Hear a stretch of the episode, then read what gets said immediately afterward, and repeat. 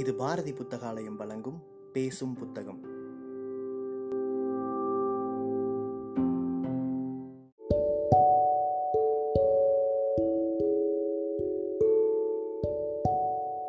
Book day இணையதளத்தின் மூலமாக முன்னெடுக்கப்படும் வாசகர்களுக்கான வாசிப்பு போட்டியில் தேர்வான சிறுகதையை கேட்க இருக்கிறீர்கள்.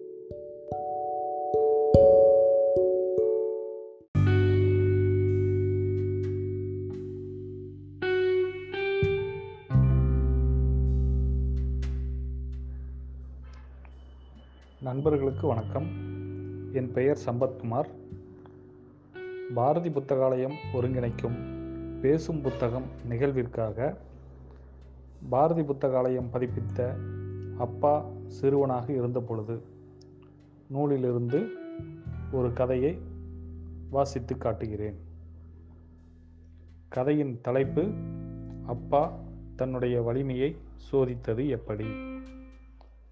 அப்பா சிறுவனாக இருந்தபோது அவருக்கு பல நண்பர்கள் இருந்தார்கள்.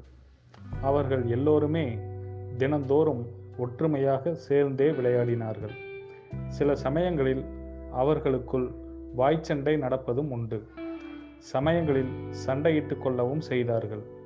பிறகு எல்லாவற்றையும் மறந்து நல்ல நண்பர்களாகிக் கொள்ளவும் செய்தார்கள். ஆனால் அவர்களில் ஒரே ஒரு பையன் மட்டும் எப்போதும் யாருடனும் சண்டை போட்டு கொண்டதே கிடையாது. அவனது பெயர் இயல். அவனுடைய அப்பா ஒரு சைக்கிள் கடை வைத்திருந்தார். தனது அப்பாவினுடைய சைக்கிள் கடையை பற்றி எப்பொழுதும் இயல் பேசிக்கொண்டே இருப்பான்.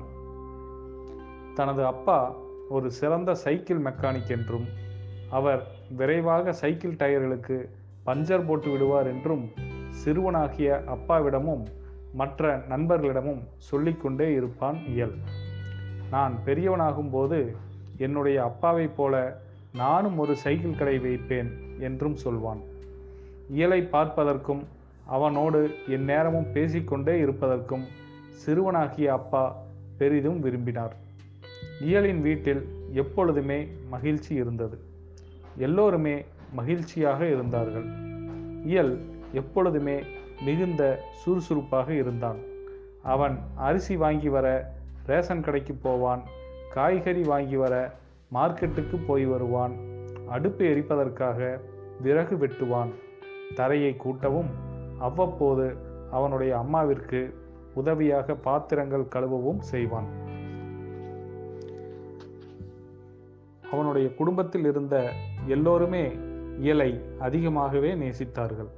இதையெல்லாம் சிறுவனாகிய அப்பா நேரடியாகவே அவனுடைய வீட்டில் பார்த்து ரசித்தார். இயல் என்னமோ வளர்ந்து பெரியவனாகி விட்டதைப் போல இயலின் அப்பா இயலிடம் பலவிதமான யோசனைகளையும் கேட்டார். காலையில் வாடகைக்கு போன சைக்கிள்கள் எல்லாம் திரும்பி வந்துவிட்டனவா இயல்? அந்த பதினாலாம் நம்பர் சைக்கிளில் பிரேக் பிடிக்கவில்லை என்று சொன்னாயே என்ன ஆயிற்று மழைக்காலம் வரை இந்த விறகு கட்டைகள் அடுப்பெரிக்க போதுமானதாக இருக்குமா? இப்படியெல்லாம் ஏராளமான விஷயங்களை இயலின் அப்பா அவனோடு பகிர்ந்து கொண்டதை சிறுவனாகிய அப்பா மிகவும் கூர்மையாக கவனித்தார். எல்லா கேள்விகளுக்குமே இயலிடம் ஏதோ ஒரு அழகான பதில் இருந்ததையும் அப்பா கண்டு வியந்தார். இயலின் வீட்டிற்கு நண்பர்கள் யாரேனும் பார்க்க வந்துவிட்டால் அவர்களை உட்கார வைத்து ஏதேனும் நல்ல உணவு கொடுத்து வீட்டில் எல்லோருமே மிகவும் அன்பாக பேசிக்கொண்டு இருப்பார்கள். பிறகு ஒவ்வொருவரும் விளையாட ஆரம்பிப்பார்கள். இயலின் வீட்டில் இருப்பதைப் போன்று தனது வீட்டில் ஒருபோதும் சுதந்திரம் இல்லையே என்பதற்காக சிறுவனாகிய அப்பா எப்பொழுதுமே வருத்தப்பட்டார். சிறுவனாகிய அப்பாவும் இயலும் நெருங்கிய நல்ல நண்பர்களாக இருந்தார்கள். ஆனால் சண்டை போடுவதற்கு இயல் ஒருபோதும் ஏன் விரும்பவில்லை? என்பதை சிறுவனாகிய அப்பாவால் ஒருபோதும் புரிந்து கொள்ளவே முடியவில்லை.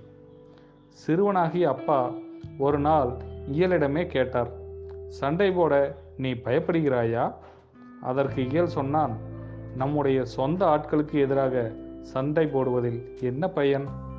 ஒரு நாள் அவர்கள் எல்லோரிலும் யார் வலிமை நிரம்பியவர்கள் என்பதை குறித்து பையன்கள் எல்லோரும் விவாதம் செய்து கொண்டு இருந்தனர். பையன்களில் ஒருவன் சொன்னான் என்னை விட பெரியவன் இங்கு யாராக இருந்தாலும் நான் பயப்பட மாட்டேன். சும்மா பூனைக்குட்டியைப் போல அவர்களை என்னால் சுற்றி வீசி எறிய முடியும் என்று தன்னுடைய கையை தூக்கி காட்டினான். மற்றொரு பையன் சொன்னான் எனக்கு அவ்வளவு வலிமை உண்டு என்பதை என்னாலேயே கூட நம்ப முடியவில்லை. குறிப்பாக என்னுடைய இடதுகை இரும்பு போல இருக்கும். மூன்றாவது பையன் சொன்னான் உண்மையிலேயே நான் எவ்வளவு வலிமை வாய்ந்தவன் என்று நீங்கள் சோதித்து பார்க்க விரும்பினால் என்னை நீங்கள் பைத்தியமாக்க வேண்டியிருக்கும். நீங்கள் பிறகு நீங்கள் விலகி போய் விடுவது நல்லது. ஏனெனில் அடுத்து நான் என்ன செய்ய போகிறேன் என்று எனக்கே தெரியாது. ஏதாவது ஒன்று நடந்துவிட்டால் அதற்கு நான் பொறுப்பாக முடியாது. சிறுவனாகிய அப்பா சொன்னார் உங்களோடு விவாதம் செய்து கொண்டிருப்பதில் எந்தவித அர்த்தமும் இல்லை.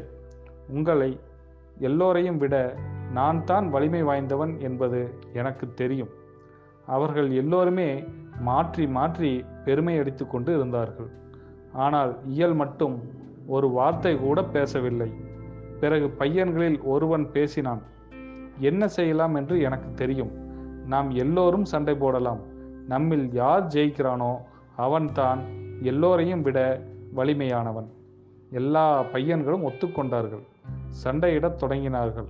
ஒவ்வொருவரும் இயலோடு சண்டை போட விரும்பினார்கள். ஆனால் அவன் ஒருபோதும் சண்டையே போடவில்லை.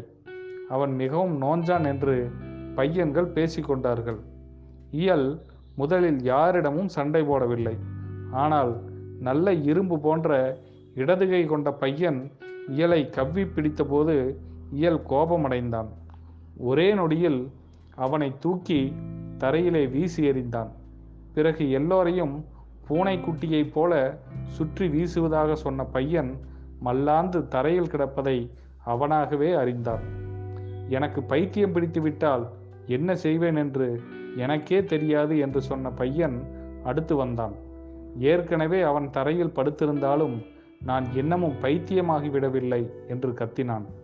பிறகு சிறுவனாகிய அப்பாவை இயல் மல்லாக்க வீழ்த்தினான். அவர்கள் நல்ல நண்பர்களாக இருந்தபடியால் எல்லோரிலும் அப்பாவை கீழே வீழ்த்துவது மிகவும் கடினமானது போன்று இயல் நடித்து மற்றவர்களை நம்பச் செய்து கொண்டு இருந்தான். இயல் நீதான் எல்லோரையும் விட வலிமை வாய்ந்தவன் பலசாலி. இதை ஏன் நீ கடைசி வரை சொல்லிக்கொள்ளவே இல்லை? என்று எல்லா பையன்களும் இயலிடம் கேட்டனர். இயல் சிரித்துவிட்டு சொன்னான் பெருமை அடித்துக் கொள்வதில் என்ன பையன்? மேற்கொண்டு அவனிடம் பேசுவதற்கு பையன்கள் எவருக்குமே எதுவுமே இல்லை. ஆனால் அவர்கள் எல்லோரும் அப்போதிருந்து தங்கள் வலிமையை பற்றி பெருமையடித்து கொள்வதை நிறுத்திவிட்டார்கள்.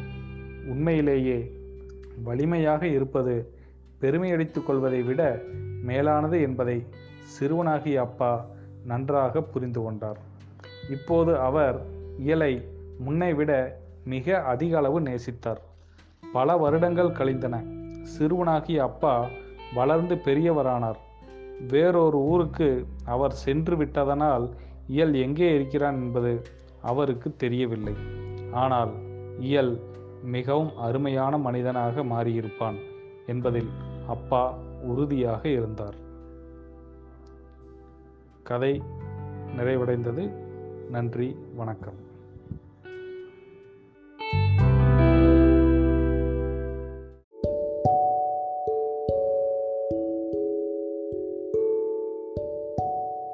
சிறுகதையை கேட்ட வாசகர்கள் தங்களுடைய கருத்துக்களை மறக்காமல் அனுப்பி வைங்க.